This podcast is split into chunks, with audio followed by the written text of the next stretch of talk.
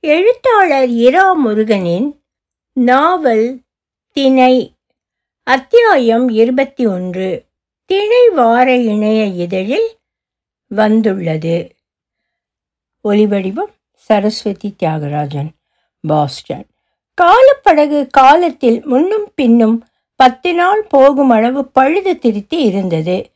முழுக்க முன்னே பின்னே நூற்றாண்டுகள் போய் வர இன்னும் நிறைய செய்ய வேண்டியது உண்டு. வேறு கால ஓடத்தை அனுப்பி வைத்து நம்மை இந்த இருபதாம் நூற்றாண்டு தொடக்கத்திலிருந்து மீட்டு போனால் என்ன? வாழும்பாடி குயிரியை கேட்டாள். செய்யலாம் தான். ஆனால் வருஷம் மாதம் வாரம் நாள் மணி நிமிடம் நொடி இடம் என்று அத்தனையும் துல்லியமாக நம்முடையதாக இருக்க வேண்டும். கொஞ்சம் முன்னால் பின்னால் இருந்தால் நம் பிரதிகள் உருவாகி விடுவார்கள். நீலன் வைத்தியருக்கு இதொன்றும் புரியவில்லை. வீடு போய் சேர இன்னும் நேரம் பிடிக்கும் என்பது மட்டும் புரிந்தது. நான்கு பரிமாண வெளியில் நான்கையும் தற்காலிகமாக கூறுகளை சற்றே திருத்தி குயிலையும் வானம்பாடியும் நீலன் வைத்தியரும் கற்பூரமையன் இல்லத்தில் நிகழ்வதையெல்லாம் அவனுடைய மற்றும் கபிதாளின் மற்றும் வேறு யாருடைய பார்வையிலும் படாமல் சத்தம் கேட்காமல் கவனித்தபடி இருக்கிறார்கள். காலப்படகும் அதேபடிதான். இருப்பது தெரிவதில்லை. சத்தம் கேட்பதில்லை. பிரபஞ்சத்துக்குள் ஒரு சிறு பிரபஞ்ச வெளியது கபிதாளின் மற்றும் கற்பூரமையனின் அந்தரங்க வாழ்வில் இது ஓரளவு குறுக்கீடுதான். எனினும் நிர்ணயிக்கப்பட்ட சமூக அத்துகளை கடந்து இந்த அடுத்தவர்கள் வீட்டில் எட்டி பார்ப்பது நடக்காது. படுக்கையறை கழிவறை ஆகிய பிரதேசங்களில் இந்த காட்சி அமைப்பு செயல்படாது. கற்பூரமையன் கபிதாளை சமையல் கட்டில் ஆலிங்கனம் செய்ய முற்பட்டாலோ? வானம்பாடி குயிலியின் காதில் கிசுகிசுத்தாள். அப்போது நாம் தான் அந்த காட்சியை மேலும் காணாமல் வெளிவரணும். குயிலி அவள் காதை திரியபடி சொன்னாள். பல்லக்கு கற்பூரமையன் வீட்டு கூடத்தில் இறக்கி வைத்திருப்பது பார்க்க ஒரு மாதிரி இருந்தது நீலன் மருத்துவருக்கு. ஐயன் மனைவியை படுக்கையில் விட்டு பல்லக்கை வெளியே வைத்து விடலாமே என்று குயிலியை கேட்டார் அவர். குயிலி பல்லக்கு பக்கம் போய் கப்பித்தாள் உறக்கம் தீர்ந்திருக்கிறாளா? என்று பார்க்க முற்பட்ட போது உள்ளே மனிதர் பேசும் ஒலி கேட்டு ஒரு வினாடி நின்றாள். இது அவளுக்கு பழக்கமான ஒலி. அதிகாரம் செய்தும் அன்பு காட்டுவதாக அபிநயித்தும் கோகர் மலையிலும் மலை சார்ந்த மண்ணிலும் நீரிலும் ஆட்சி செய்யும் செந்தேள் வர்க்கத்தின் மொழி.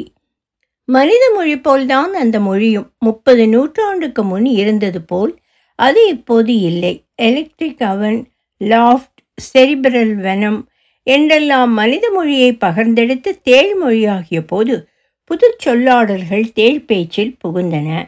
அவை ஒரு சில இருக்க கூடவே எம்டன் ரெக்கார்ட் போன்ற சொற்கள் இந்த பல்லக்கு தேள்களின் மொழியில் புகுந்துள்ளதையும் கவனித்தாள் குயிலி. உள்ளே எத்தனை பேர் உண்டு? என்று முழுமுழுப்பாக தேள் மொழியில் அவள் கேட்க உள்ளே தேள் பேச்சு நின்று போனது. ஒரு மனுஷ பெண் தங்கள் மொழியில் பேசுவது கேட்டு திகைப்பும் பயமும் தோன்ற ஜோடி தேள்கள் அசையாமல் நின்றன.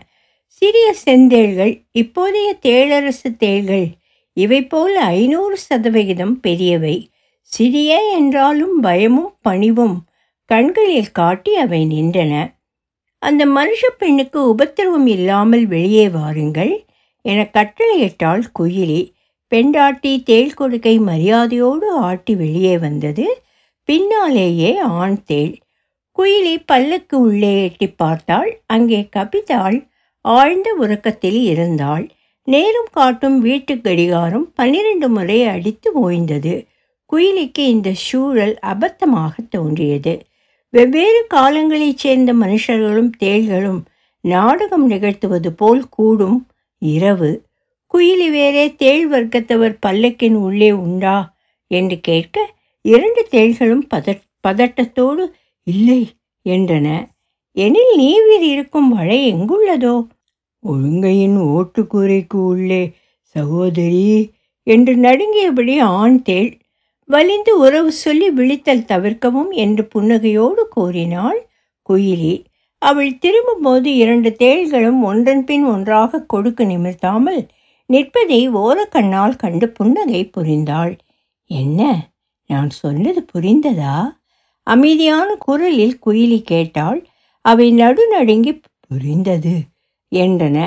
தேளரசர் வாழ்க என்றும் இன்னும் பலதுமாக கோஷம் எழுப்பாமல் கூ கூ என்று மட்டும் பயப்பட்டு ஒலி எழுப்பி அவை போமிடம் சென்றடைந்தன. தேளரசு பெருந்தேளன் என்றெல்லாம் இந்த இழிப்பிறவைகளை மரியாதையோடு விழித்து அவற்றின் சொற்படி ஆடும் ஆட்டம் அலுத்து போனது. ஒரு மாறுதலுக்கு தேள்கள் எமக்கு அஞ்சட்டும். ஆரம்பத்திலிருந்து அப்படித்தானே இருந்தது? காலம் ஒரு மாதம் முன்னால் போகிறது வீடும் வெளியும் மனுஷர்களும் தேள்களும் காலப்பிரபாகத்தில் முன் போகிறார்கள். கபிதாள் உடலுக்கு நல்ல ஆரோக்கியம் திரும்ப வீடு சுத்தமாக்குதல் சமையல் துணி துவைத்தல் என்று மும்முரமாக இருக்கிறாள். கண்மூடி ஹரே ராமா ஹரே கிருஷ்ணா என்று நாமம் ஜபிக்கிறாள். கிருஷ்ண ஜெயந்தி மாலை நேரம் அது. வெள்ளச்சீடைகளும் உப்புச்சீடைகளும் பொரித்தெடுத்து பசு வெண்ணையோடு கிருஷ்ண விக்கிரகத்துக்கு படைத்து தீப ஆராதனை செய்கிறாள் கபிதாள். அவள் மடியை இறுக்கி சார்ந்த மடிசாராக உடுத்தியிருந்தது ஒன்பது முழ சீனப்பட்டு சேலை. இரண்டு சிறு தேள்கள் அசைவின்றி கொசுவும் தழையும் சேலை மடிப்புகள் ஊடே அமர்ந்து சுவாரஸ்யமாக அந்த நைவேத்தியத்தை பார்த்தபடி இருக்கின்றன. அவற்றுக்கும் கிருஷ்ணன்தான் தெய்வம் என்று தேள்மொழி சொல்கிறது. அந்த தேள்கள் மணிச்சத்தம் கேட்டு அரண்டு சுவரில் பாய்ந்து ஏறி ஒழுங்கைக்கு ஓடிய பிறகுதான் கண்மூடி நாம ஜபத்தில் ஈடுபட்டிருந்த கபிதாள் கண் திறந்து பார்த்தாள்.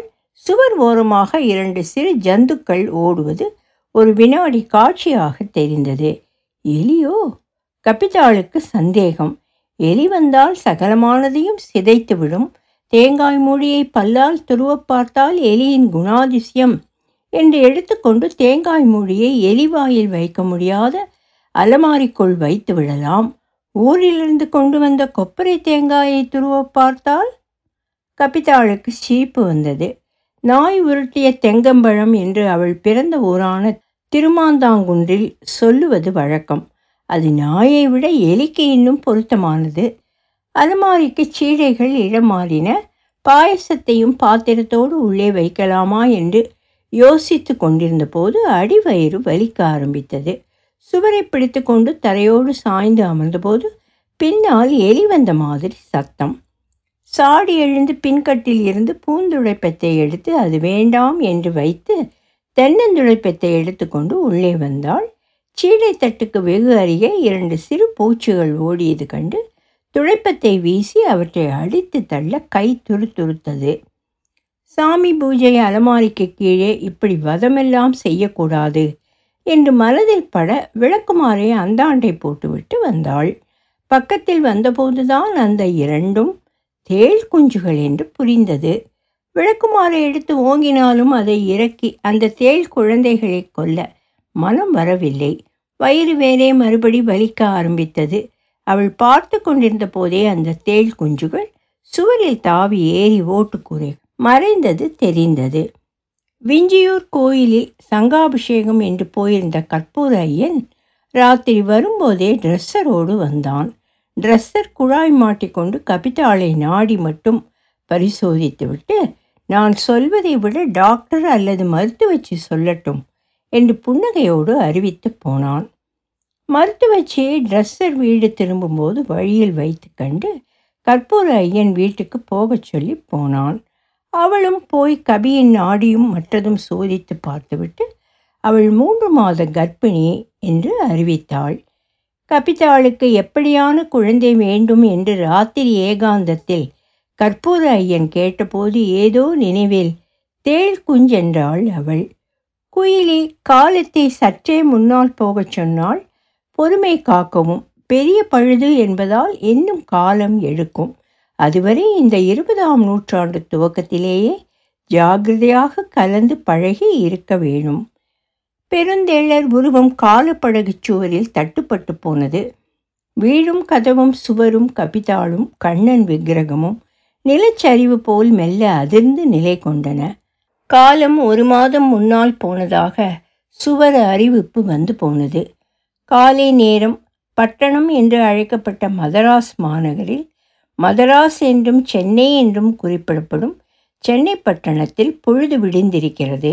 நகரத்துக்கு அணி செய்யும் மணல் நிரம்பிய அழகான கடற்கரையில் கடலுக்கு போய் மீன் பிடித்த படகுகள் திரும்பி வந்திருக்க விற்பவர்களும் வாங்குகிறவர்களுமாக உற்சாகமான இரைச்சல் திருவல்லிக்கேணியின் குறுகலான தெருக்களில் பசுவையும் வைக்கோல் கன்றையும் கொண்டு வந்து பால் கறந்து விற்கிறவர்களின் குரல் ஓங்கி ஒலிக்கிறது. அப்போது ஒரு இளம் பெண் கற்பூர ஐயன் வீட்டு வாசலில் அடைத்த கதவுகள் திறக்க தட்டிவிட்டு நின்று கொண்டிருந்தாள். கையில் ஒரு சிறு ட்ரங்க் பெட்டியும் கையில் தண்ணீர் குஜாவுமாக நிற்கிற அந்த பெண்ணை காலை உலா நடத்தி சேரிடம் ஏகும் செந்தேள்கள் அவள் கண்ணில் படாத ஓரத்தில் நின்று நோட்டமிடுகின்றன. திருக்கழுக்குன்றத்தில் இருந்து திருவல்லிக்கேணி வந்தபோது ஒரு சிறு குடும்பமாக அவையும் கள்ளியம்பெட்டிக்குள் மறைந்திருந்து பயணம் செய்து இந்த திருவல்லிக்கேணி வீட்டுக்கும் வந்துவிட்டன. அந்த பெண் களைப்பும் பசியுமாக நிற்கிறாள் என்று ஆண் தேள் சொல்லுகிறது. கபித்தாளுக்கு வேண்டியவளா? என்று ஆண் தேள் பெண் தேளை கேட்க தெரியாது என பதில் சொன்ன பெண் கற்பூர ஐயனை வீட்டு வாசலில் கொண்டு வராவிட்டால் இவள் நின்று கொண்டே இருக்க அவன் வீட்டுக்கு உள்ளே நீண்டு போகும் காலை நேர பூஜை செய்து கொண்டிருப்பான்.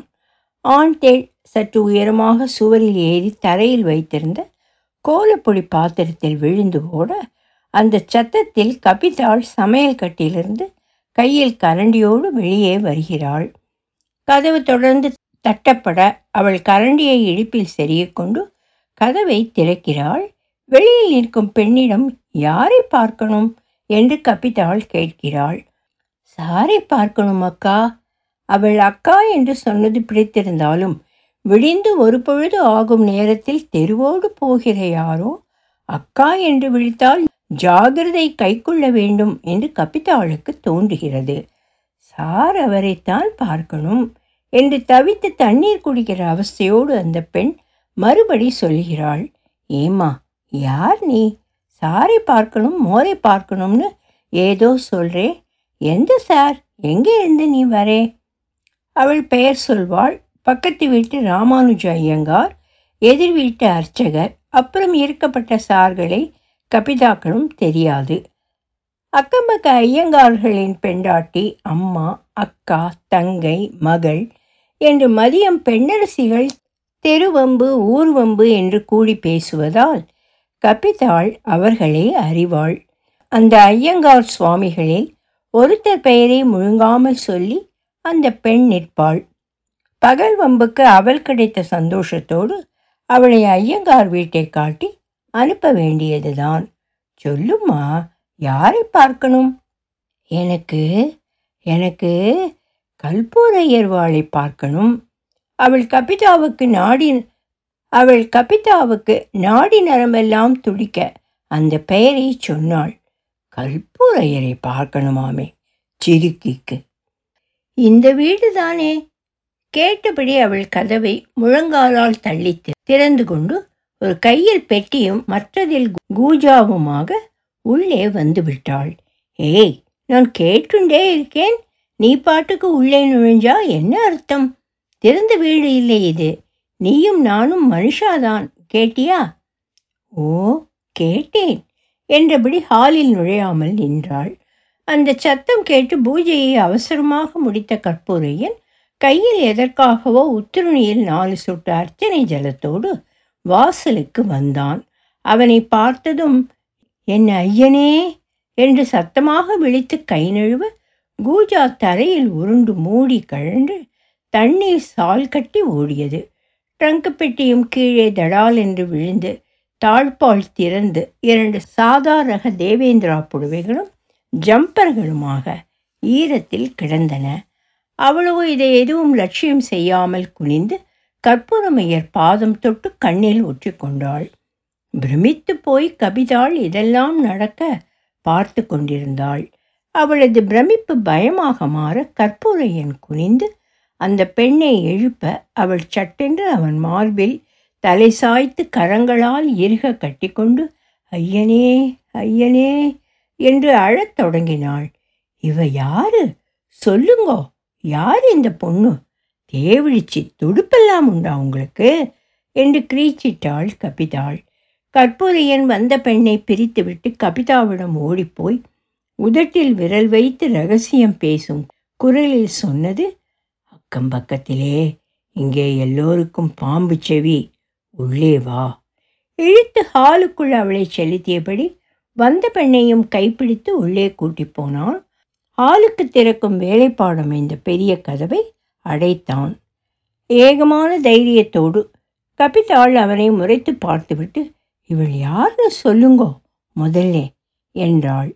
இவள்தான் பூரணி என்று ஏதோ பெரிய ரகசியத்தை கோபுரத்தில் ஏறி நின்று சொல்கிறது போல் சொன்னான். சொன்னான் கூடவே சிரிப்பு வேறே. அவ பூரானோ தேழோ உங்களோடு என்ன தொடர்பு? இங்கே எதுக்கு வந்திருக்கா?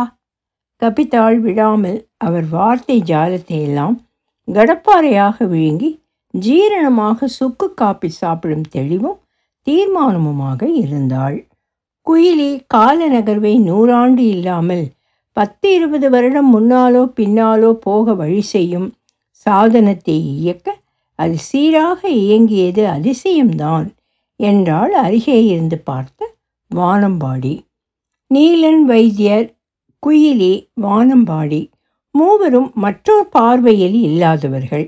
காலப்பழகே யார் பார்வையிலும் இல்லை. உணவும் உடுப்பும் சக்தி துகளுருவாக. ஐம்பதாம் நூற்றாண்டில் தேளரசு ஆணைப்படி இவர்களுக்கு அனுப்பி வைக்கப்படுகின்றன. ஒரு திரள அவை உணவாகின்றன. உடையாகின்றன. காலப்படையின் பழுது திருத்துதல் விரைவாக நடக்கிறது.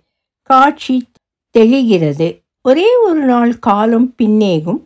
நெடுநெடுவென்று உயரம். இடுப்பில் முழங்கால் வரை நீளும் ஏழை விவசாயி ஆடை.